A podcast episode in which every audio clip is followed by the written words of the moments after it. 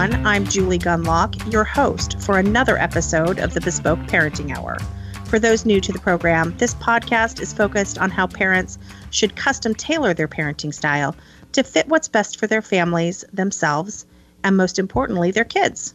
So many people have heard me tell my own story of having to scramble when my school closed and didn't reopen. It still hasn't really reopened. Um, they are allowing kids in two times a week, fully masked. Um, but when those kids get back into the classroom, they still stare at their computer because their teacher is still conducting Zoom school with the kids that have decided to stay home. So, really, not much has changed. They certainly are not back to regular school. When it happened, I, I decided to pull two of my kids out, as I've talked about on this program. And when I say out, I chose to pull them out of the public schools, and I had to get creative. And so have many other parents. Today, I have a really special guest on.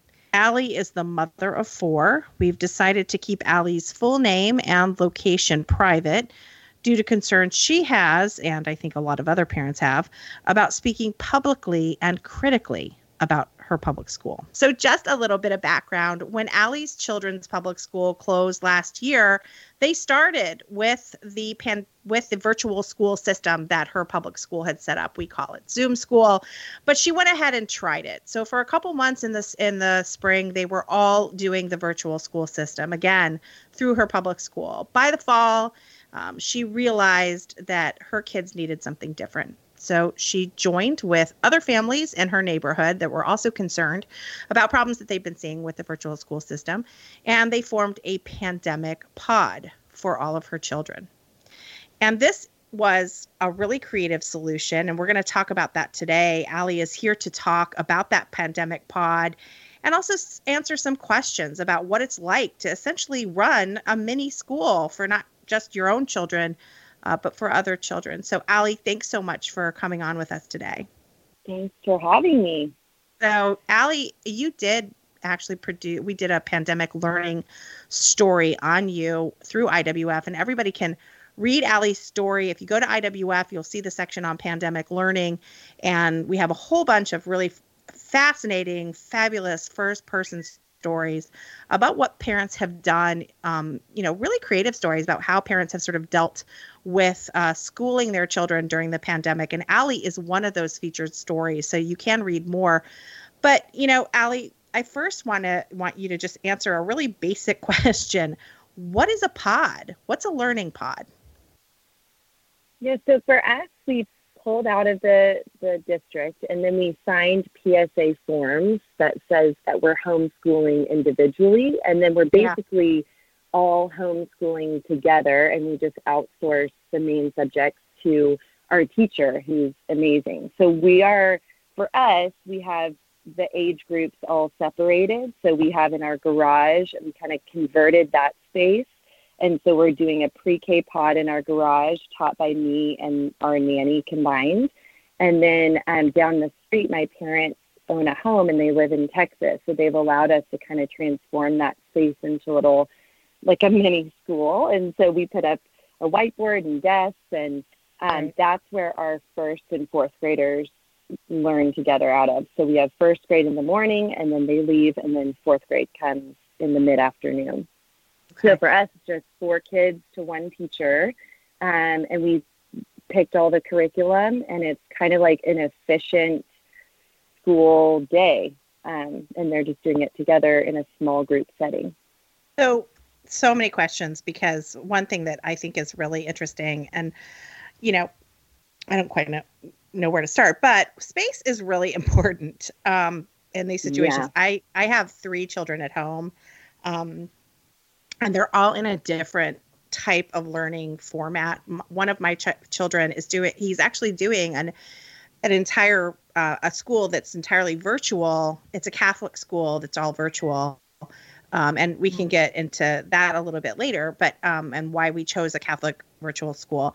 But, um, my, and then I have one still in the public schools, and he's leaving at the end of this year. And then I'm homeschooling one of my children. And so, um, but in any format, you know, when you have three kids at home, you um, it, space is so so important. And certainly if you're going to have a neighborhood pod um, having that extra space is so important. Um, you're so lucky that you have that extra house that your parents have, have allowed you to to put that up. But what are the things what were like some of the supplies that you needed um, when you first got started? Because you really are i think you're probably like me didn't really realize everything that you needed so what did what were some of the things that were like you know oh my gosh we need to yeah. you know this supply and up. I, I think the gar- the garage space is probably one that could be implemented more easily, obviously, by somebody that doesn't have like a home sitting down the street that they can utilize. But um, so I mean that one in, in, in particular, we basically just bought those little foamy square things that go together and covered our floor. I got I hung up sheets over the garage looking things yeah. We like put our bikes up on the wall. We just organized it. I got a yeah. freestanding whiteboard. I got bookcases from IKEA to put our materials in. Um, you know, I got like their dress up rack and their like Lego bins and stuff. And it, it looks, and then two little tables. Some we got used, some, you know, just cheap, but, right. but quality, good enough quality for for the kids. Um, and so the garage space has actually been totally functional and great for the the pre-K. And then I mean the other school just we just went a little more um, you know, we took out my parents' furniture in half the side of the room and got a rug, desk. Um, but yeah. some of the materials, like the curriculum, um, those things we split the cost um, with the other parents. So um, yeah, curriculum. Can I, can I ask? Supplies. That was another question. Curriculum is a big part of this. And, you know, a lot of people kind of do it themselves. And I am not that person. I am using a curriculum that sort of comes as a package, and I have a curriculum guide, and I have all the teachers' manuals that it all comes together. Did you choose a sort of curriculum company? And I'd love to hear which one you chose. But did you use one that so, sort of yeah, a school did, in a box? We did uh, I did a homeschool boot camp, and one of the other parents did it as well. And she kind of went over like high level education philosophies, Charlotte Mason, classical, right. traditional, right. kind of to help me understand what type of curriculum and like how I wanted my kids to learn. And I think right. it also gave me more com- confidence as a parent that okay, there are a lot of different ways to educate, and you know the the a group sits down and makes standards based on what they think they want your kids to learn. And I agree with a lot of the standards. And sure. we're keeping our eye on all the California standards so the right. kids can re enroll at any time, um, it, you know, in any school setting. But um, it did just give me more confidence. And she also acts as a curriculum consultant.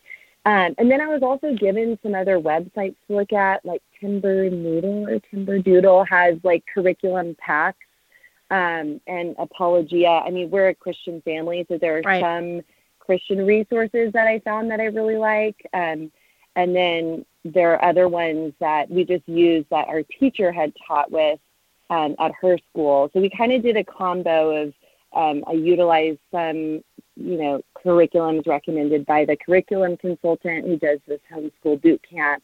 Yeah. Um, and then a combo of what I found and what my teacher found and brought in the Tuttle Twins books and oh, other things that I twins. wanted them to learn. I know. That's great. Free market of, principles yeah. at an early age. Excellent yes. work. Yeah.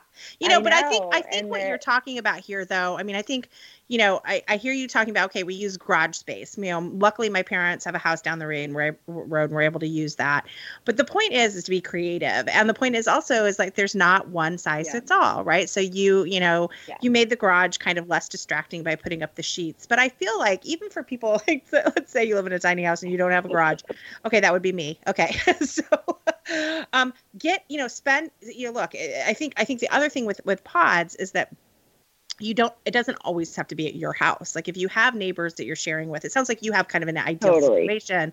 But like if you have a if yeah. you decide to do this potting with other parents and there is a teacher like on mondays and wednesdays the teacher goes one place and two, um, tuesdays and thursdays. I mean you get it. You can alternate and that does give you a little bit of sort of downtime. But the other thing is is you for now i don't I, I never i want to be very careful on this and never say oh just for you know $300 or $500 but for a far less amount of money than adding on to your house or you know moaning about it, you can buy a tent, you know, one of those large tents. And so on days where the weather allows, you know, not a 90 degree day with 100% humidity maybe, or, but like on cooler days in the fall and the spring and the early summer, you certainly can use outdoor space. And that's what's so great about you know potting or homeschooling or doing whatever you, you know micro school is the amount of flexibility that parents have um you know is that and for you outdoor space might be easier to come by for us garage spaces because we're like nobody has a plot of land See, outdoors beyond their home. So,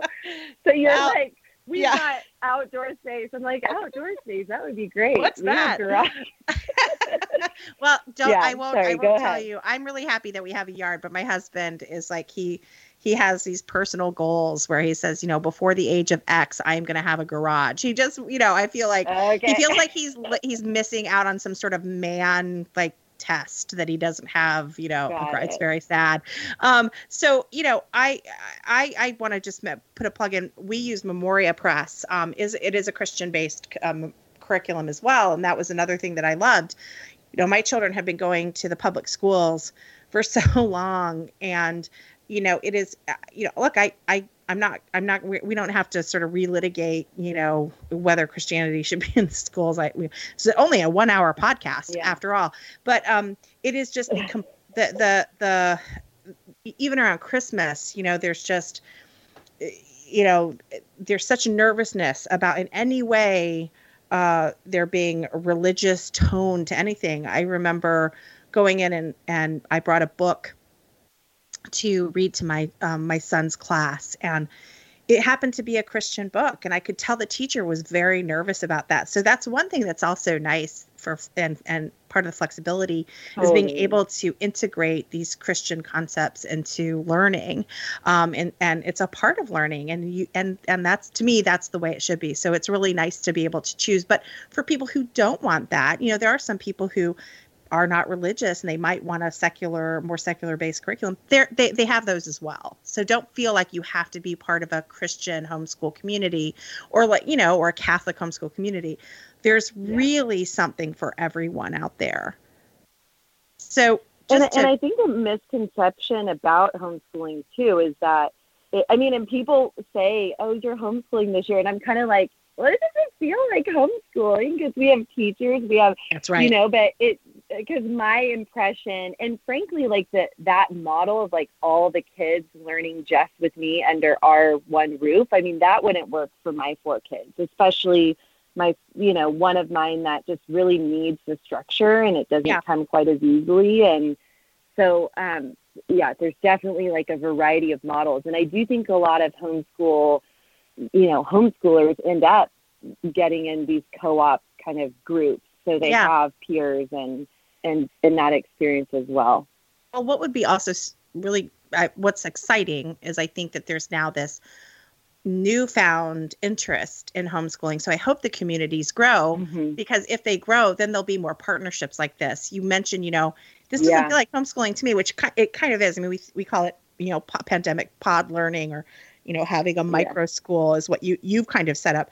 But you know, ultimately, you're using homeschool materials and you're creating it yourself. Yeah. And so I too am I'm homeschooling my oldest child and I really like what you say because I think there's a lot of working parents out there who think okay well no, I can't do it cuz I work. Well, I actually work a full-time job. That's that, that's why I'm on this podcast right now. this is actually hosted by IWF, my employer. And so, um, and you know, IWF is very, that offers enormous flexibility. Where most of us who work at IWF are moms. And so we sort of get the, the, the that we need flexibility.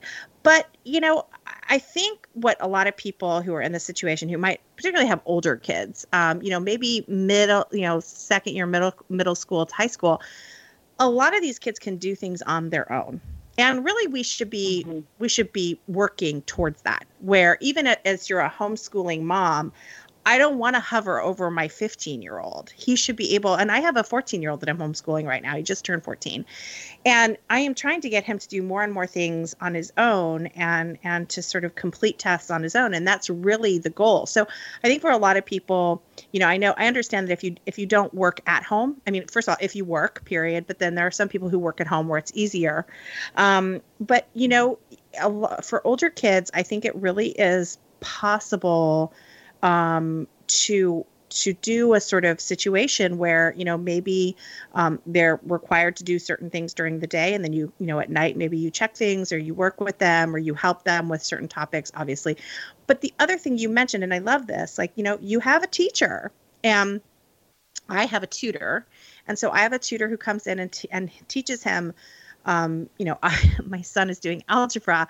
I can't really do long division. So obviously, a tutor was an answer there. There's also a lot of online yeah. courses. So if you feel like, okay, I don't mm-hmm. want to teach my, my child algebra or chemistry or whatever, there's a lot very, very inexpensive, very affordable um, online courses. So I think it's so great to hear, like you say, okay, you know, we're in it with other families, but we've we've also hired help to do it. And I think sometimes people think that that's just economically yeah. impossible. It's much more available to people than I think people realize. Yeah, definitely. So, you know, you pulled your kids out. Um, you have a pandemic pod. You know, we need to stop calling it that. We need to think of a nicer name. You should, you guys should like pick a, you know, a, you know, an actual name for your little school. But maybe you have. But um, what is like what is it like in your community ha- have you seen more of this are people leaving the public schools are they sort of waking up to the idea of school choice because ultimately let's remember everybody should be able to do what we're doing right that what that would be wonderful if yes. everyone could do what we're doing um, what is your community being like? And i know you know we want to keep you anonymous but tell us a little yeah. bit about like is are you the total oddball? Are you the are you the one who's doing this and no one else is? What's it been like? Well i think uh, there were a number of pods. It's interesting because i talked to a, a homeschool consultant that was referred to me here locally as well and she she was interested how we made it successful because there were a number that kind of crashed and burned um, it, because it is uh, there are a lot of interpersonal dynamics you know and so finding like the right teacher and the right families that have similar right. goals and that's all important um, but also there there are some other that did the that did, did the same thing where they pulled out and they hired a teacher and the the two pods that I know of that did that, both of them um, have kids that want to continue in this model. So I think it's been an opportunity. I mean, it's the alternative didn't work for us. So it's kind of like, why not experiment? What better year, you know, and what right. better opportunity where you have other families where the the online model isn't working for them either, especially learning to read and write. Because I have a younger, um, where that just is a lot on the parent, and I had a newborn yeah. baby, you know. So, yeah. um, but we've also seen because I, I I am in California, so we've seen a lot of people maybe leaving the state for other yeah. states that have um, schools that are more functioning as normal. Um, and then we've also seen like a huge shift to private. There's a, a lot of um, ki- kids leaving the public school in general because it's still not, you know, fully open. And yeah. um, private schools have wait lists. So that's yeah. the other thing too is that, you know, there's, I think there will have to be kind of some innovation around around it. Um, but I do think that for us, it was a blessing in disguise because it just opened our eyes to think outside of the box. And now that we've had the experience of our kids thriving and loving this model, I think it's a, a bigger risk for someone who hasn't, you know, experienced or tasted what it could be like. Because I think there is some security, it seems like some families find in just especially if you don't have an education background, which I do thankfully have my credential, not that it's needed. Right. But it's interesting because a, a friend pointed out that those that have education backgrounds seemed like they were uh, felt more comfortable pulling initially and just like it's okay we can pull out of this system and well, my right. going to do fine and we're not going to get lost in the or, or not going to have holes or gaps but i think anybody can i think every you know everyone should evaluate what's right for their family and and you don't need a credential by any means yeah i'm glad but it's just interesting to see people feel like it, it is kind of like it feels like it takes a little bit of a risk, I guess, when you like outsource kind of the education and you have trust that this system is going to serve your family. And then when the system maybe isn't best serving your family and you're kind of reevaluating, I think it's, you know, w- unless you see an example. So maybe that's the benefit of you guys posting the other examples to kind of give people an idea in their head of what it could be apart from maybe the more limited picture we might have, you know, or yeah. I might have had before. Well, it's interesting that you say about the educational background, the edu- educational credentials, and I don't want to be critical of anyone who has those. I think that's great.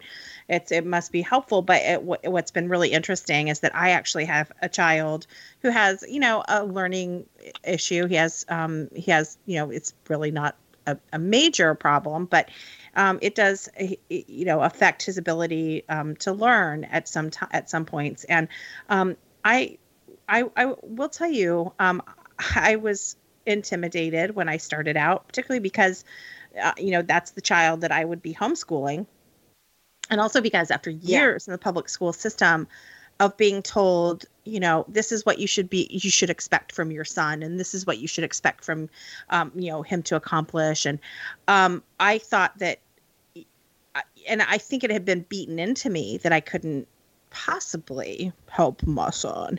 And what's so interesting is, um, and I've told this story a couple times, and it still makes me very mad. But um, when my son was very young, um, he has some issues with with actually writing his thoughts down and i'm talking like with a pe- with a pencil and, I, and as it was yeah. explained to me and i think this is probably true of a lot of kids i don't think this is exactly just unique to him um, but he just had racing thoughts and, and trying to like organize those thoughts and then you and when a child is learning to use a pencil i mean we forget like it's actually hard like to to the mechanics of it. And so he just has yeah. he would have a really hard time writing his letters down and organizing his thoughts and then he'd lose track of what he was saying. Anyway so he wasn't really a good writer and or and, and like the mechanics of it. And I'll never forget when the when the special ed the the sped teacher told me just just give up on it. Just give up on it Julie. Just give up on oh. it. He'll never oh. be a good writer. And she was so smug and dismissive. I mean I had major meetings. The eh, the the district I'm in I'm in Alexandria City that the head of special ed had a meeting with me and like was so determined to get me to stop trying to get him like get the teachers to attend to this issue and finally i gave in because you know you, you get beaten so much and you're so tired of hearing about it. And they were telling me things like your focus of the, on this is hurting him. It's preventing him to progress oh. into other areas. So they talked to me about all this um, technology. They have voice to text te- technology and i won't go into it but the point is is that i sort of gave up on that. Everyone did. He was just typing and um, but again they don't they don't teach kids that young typing. So he was hunt and pecking instead of like being a fast yeah. typer. So it was just as frustrating. Anyway bottom line he's home. He's home for the first year. We're you know we we started obviously in september and within um, just a few weeks i saw amazing improvement in his writing. And because of because yeah. the curriculum that we chose it's a classic curriculum and he does he he is required in order to memorize to do a lot of memorization. And so he just so it was yeah. the root like just o- over and over again writing the same thing over and over again. And from then on i have been so resentful of what are called educational experts and people with educational i hear you.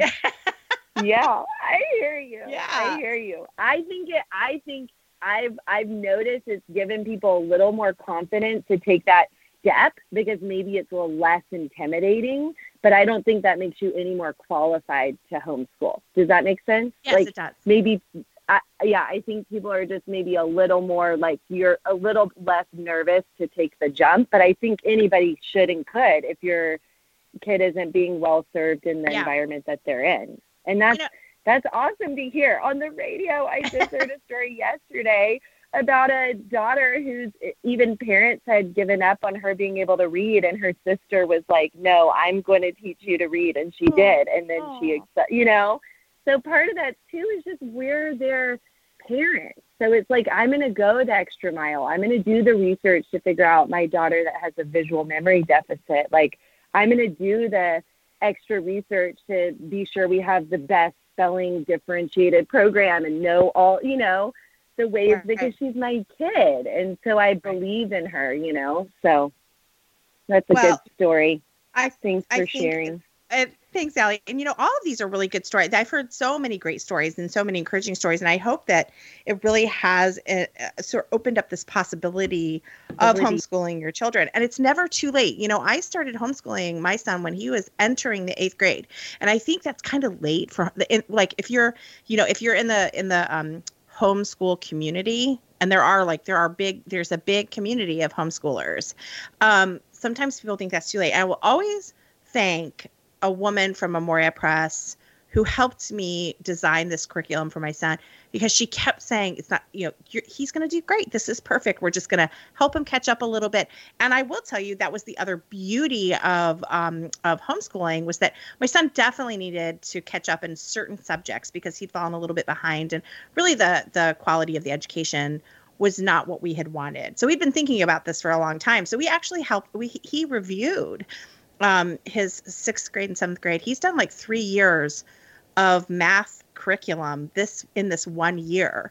And part of that was review. And i think that's another thing you know one thing i wanted you to t- touch on next is is the reason my son was able to do all that math is because it really doesn't take that long. You know you i, I loved in your pandemic yeah. story you talked about you they they learn in the morning and then they have a lot of time off to play and and do what they want. Tell us about that. What's your day like yeah, well, I mean, it's different for my one that goes in the morning versus the afternoon. But basically, yeah. I, I do feel like the learning is so much more efficient. Like, even if you yeah. think about a math class, like how many questions kids have, or, you know, a lot of it's just in um, a lot of the day is transitions or, you know, even when they present, they have 25 presentations to get through as opposed to four, you know? So they yeah. just, get through the material so much quicker. And they also like the teacher knows that every student has really gotten it before they move on. So it, and they can go faster or slower depending on you know it's just so much more personalized and kind of customized to the kid. And and the relationship with the teacher is stronger so they know um, you know, it just I feel like it's way more efficient. So I I definitely feel like they're learning more, especially yeah. I mean the writing skills have so improved. Um, and, and and just like even like annotating and note taking and things right. that just we hadn't she hadn't developed right. yet. Um, but but it's uh yeah definitely I feel like in in half the amount of time they're learning more, and then there's all this margin that we didn't have before. So my daughter that had barely read for pleasure, you know, before um, COVID hit, then after COVID, I, I literally think she's read over a hundred books. I mean, she just discovered a love for reading. Um, yeah.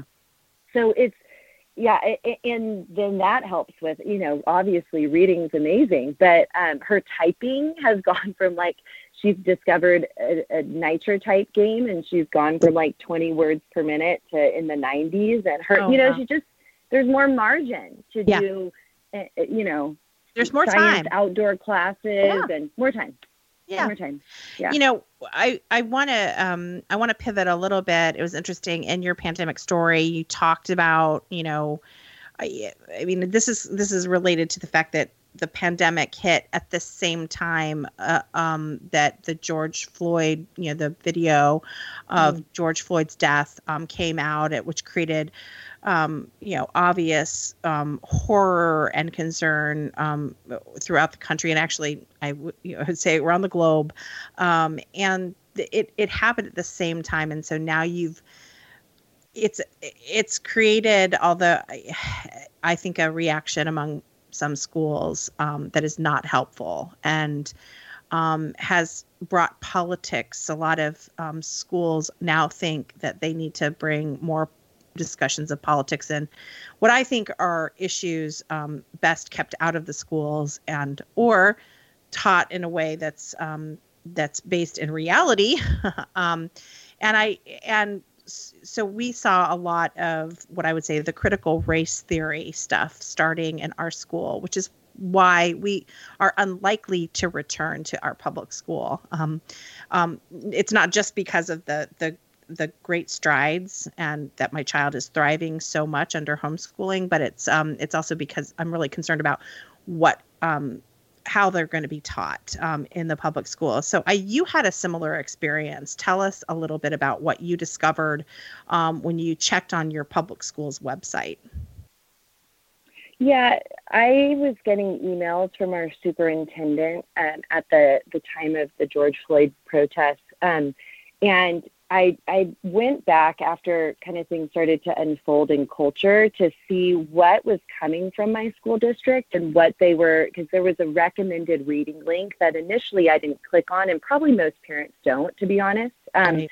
But I, I, I clicked on it because I wanted to know what what our school was putting out there for parents to read, um, and it was just very politicized. Um, and and definitely, I mean, put people in categories and groups based on skin color, and described whole groups as a whole based on skin color. Um, and and that's not how I view myself or or my kids or how I want them to view other people. I just think like grouping people by immutable characteristics and describing those groups as a whole is going to cause and not prevent prejudice and bias and racism. So, um, yeah, I, I, I clicked on it. I emailed my superintendent very respectfully and, and asked, uh, it seems like teaching kids to be anti-racist is a high value to you. So how is that going to impact curriculum? And then he led me to recently adopted social justice standards and told me other ways that he was hoping to to bring that into the classroom. Um, and the standards talk about that that identity comes from groups you belong to and and the way those groups intersect. And then it's just kind of furthered. I mean, they brought in a group to do an equity audit, like you know, equal outcome as opposed to equal opportunity, and um, and then they've formed a, a, commission that will work with the equity group to or the equity audit to give their recommendations and and some of it is the language is so like we all oppose racism. We right, of course we do. Justice. we, but but it's like, but what is the method being employed to fight it? And that is not being clearly um, laid out for parents. And yeah. most of what I've discovered by doing a little bit of digging, parents still in the district are totally unaware of. Um, totally unaware. So I think yeah. that's yeah. So that I mean that's something that obviously is a is something that I I don't want my kids to be taught. Um, but also, it, it's also I mean our our school did a no place for hate. They want to be a no place for hate school and did a lesson on you know our school cares you know with the school name.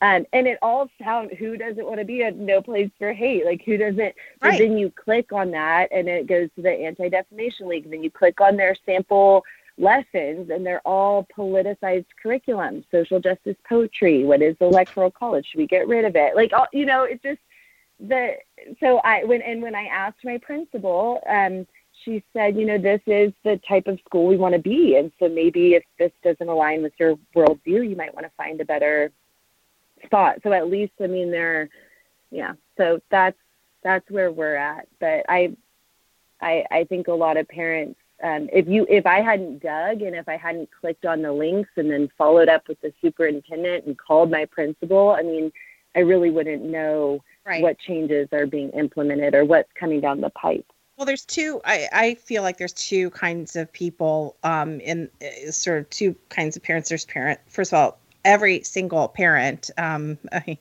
there, I mean, there is a, a teeny number of parents who don't want, you know, things like um, uh, you know, the uh, uh, to kids to be taught about racism and and you know America's history of slavery and and Jim Crow and the continued discrimination of blacks um, you know, in this country. Th- these are things that, you know, I, I don't know. I literally don't know one person who objects to that um, and to objects yeah. to, to that being a part of the curriculum. You explained it really beautifully, Ali. I will tell you, it's really interesting to hear um, you talk about it because I, you really have a handle on what we're um, what we're looking at, and this is categorizing kids, making some feel, you know, bad for their color, others feel like they are oppressors, others feel like they are victims. It is a really um, sick way of looking at the world, and it's very dangerous. And so, mm. but I think, like you said, these things are often wrapped in this language of things like we want to fight racism we want equality and and there's this confusion between equality and equity that a lot of people mm-hmm. don't understand. It's very nuanced. And so, you know, I think also some parents, you know, after seeing what happened with the George Floyd, with the killing of George Floyd, you know, you just had people just felt I think that a lot of people just felt terrible and thought, okay, we really need these programs, but they're not looking at the details like you are. Um, and they're not clicking on the links like you are and understanding that what they're what is being te- taught is actually racism. And it is a complete yeah. perversion of what needs to be taught. And these are children we're talking about that are being, you know, made to feel bad for immutable qualities, like you mentioned. So um, I, I think that, you know, I've seen this too in my community where people genuinely don't know and then when they find out you've got two you've got two courses what i was talking about the two parents like absolute yeah. terror absolute terror to speak out. And um, and then the folks who i mean i think there are some people who just actually believe in critical race theory and think that you know and, and frankly i think a lot of people misunderstand what it is. But um but there but there are some people who see this stuff and go whoa whoa whoa this is this does not pass the smell ch- test and yet are really afraid to speak out. And you know we've kept your name i think you're what you're doing is entirely brave and and coming on these shows but do you feel a sense of nervousness of speaking out about your school and about you know maybe some policies that that have been put in place well i think pretty much the majority of parents near me do and not just yeah. parents um um i just i mean there's there's kind of a feeling that you'll lose your job you'll um, if you don't agree with the method that is being implemented. Um, and even like I'll just say I, I posted the social justice standards on Nextdoor very like I, I feel like innocuously I, I try to be as res- yeah respectful as possible. Like whether you like this or not, you could, you might not, but it's you you should know, you know, just because I had to dig to find it, and there have been curriculum standards that have changed. Um, so I just kind of wanted to bring that to to attention. Um, and I got a lot of nasty messages, and then I kind of after a day like I'm gonna take it down, and then I felt a little convicted. Like, look, I'm just this is so objective. I'm just putting it there and let you know I have to get thicker skin. Like it's no big deal. So then my husband's like, okay, put it back up, but take the comments off. So it's like, okay, because he's like, you know, your heart is just to bring awareness. It's like, okay, I'll put it back up and take the comments off. Um, so the people did not like that I took the comments off, and within a day, my post had been removed um, by wow. Nextdoor admins. So that's what I also see happening is there's a lot of not even allowing the conversation to happen. Um, yeah. Which is so unfortunate because I've found my neighbors that we don't necessarily agree or politically or we didn't vote the same way but i've talked with a number of them just about the method being employed to fight something that everybody can agree probably that racism i don't think anybody nobody i know at least that i've talked to values racism. But the method being employed i think is something that uh, more people than than we would think will agree is is off, you know. But um, yeah.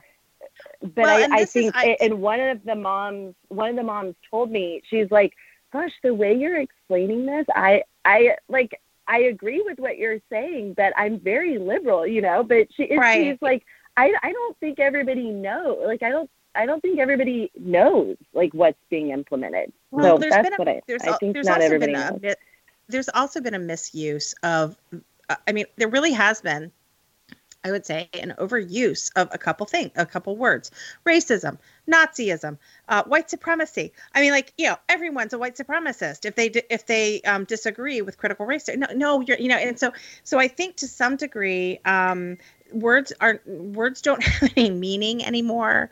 Um, you know, yeah. people. I mean, it doesn't care. Like I can. I was telling my my 14 year old son, you know, in the you know, when I was in college, you know, my early, in my early career, if someone had called me a racist, I would have changed. I, if I if I if someone had called me that, I, I would have been so unbelievably horrified because I think people didn't throw it around as much. I could be wrong. You know, maybe they were throwing around too much then, but yeah. I don't think so. And I mean, I the weight of that word, the weight of that accusation was so heavy Whereas now it's like, gosh, t- you know, spend an hour on Twitter. call you'll everybody. called- you know, you'll be called Yeah. a racist seven times. You know, so it just it doesn't mean anything anymore. And but and yet there is such fear from people. And again, as you say, losing your yeah, job, by being- being you know. Yes, Yeah. and I know I you know I know people from real estate agents to insurance agents that you know to other people that are kind of in a you know in one of those sort of service industries where they they rely on it's like a sales kind of thing. They really have to be Mm-hmm. careful about this stuff. Um, but this is what I think. You know, I it's you know look, I understand the silence, but this silence and this intimidation and this sense that you can't even talk about something and yet you're supposed to send your kids to a school where they openly talk about this stuff about things that are really dangerous and and really Yeah. make children feel bad about their existence their uh, their you know and their their the color of their skin um, this is going to drive more people to pods to homeschooling to Yeah. To Yeah. virtual schools. You know, one thing that I think has gotten a really bad name in this pandemic state that we're in is because public schools have done I mean, not all of them. My public school has done a horrible job of pan of, of virtual learning. It's all videos.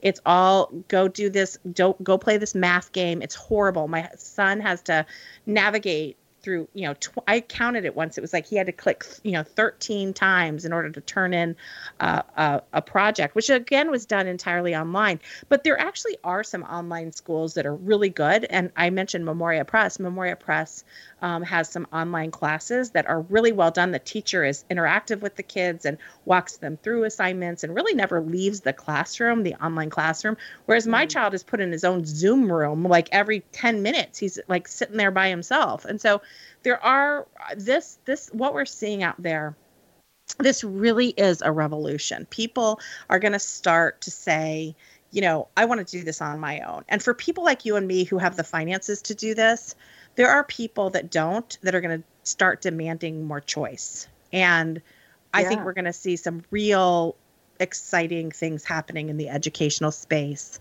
in the next couple years And it, i I really can't, hope so I can't understand. I mean, and maybe you know, but the argument against school choice, I- I'm like, I feel know. like everybody should have this opportunity. If the Yeah. money follows the kid, then it gives, I mean, competition in the marketplace. Like that's Right. why private schools are like, I have to open or we'll close. Like, Right. you, you know, there's some, we have to attract we have to offer things Yes, and what's so interesting what's so interesting what's so interesting about the argument against when they say, well, if you give if you give the money to families instead of institutions, which is sort of the whole school choice argument, um, then Okay. then you'll rob public schools of their funding. And I love this line of questioning because you then you go, why? Why? Why would it rob?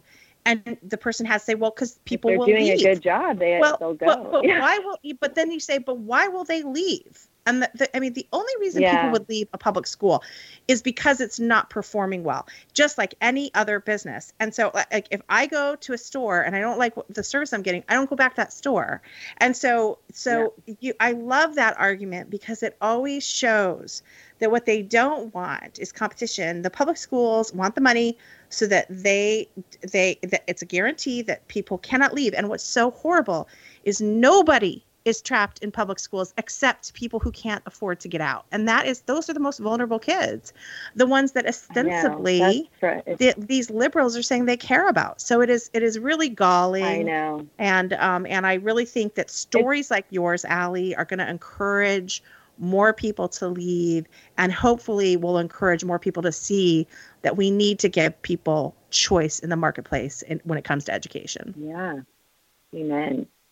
Well, listen, uh, I feel like that was like a little Tuttle twin ending there. You know, um, uh, Ali, you are just a, a great guest, and I'm really uh, thrilled that you came on to talk about. Um, I think what's a really exciting time, probably in both of our lives, um, and a, and and a Yeah. real benefit to your kids. So thanks so much for coming on. Thanks again for having me.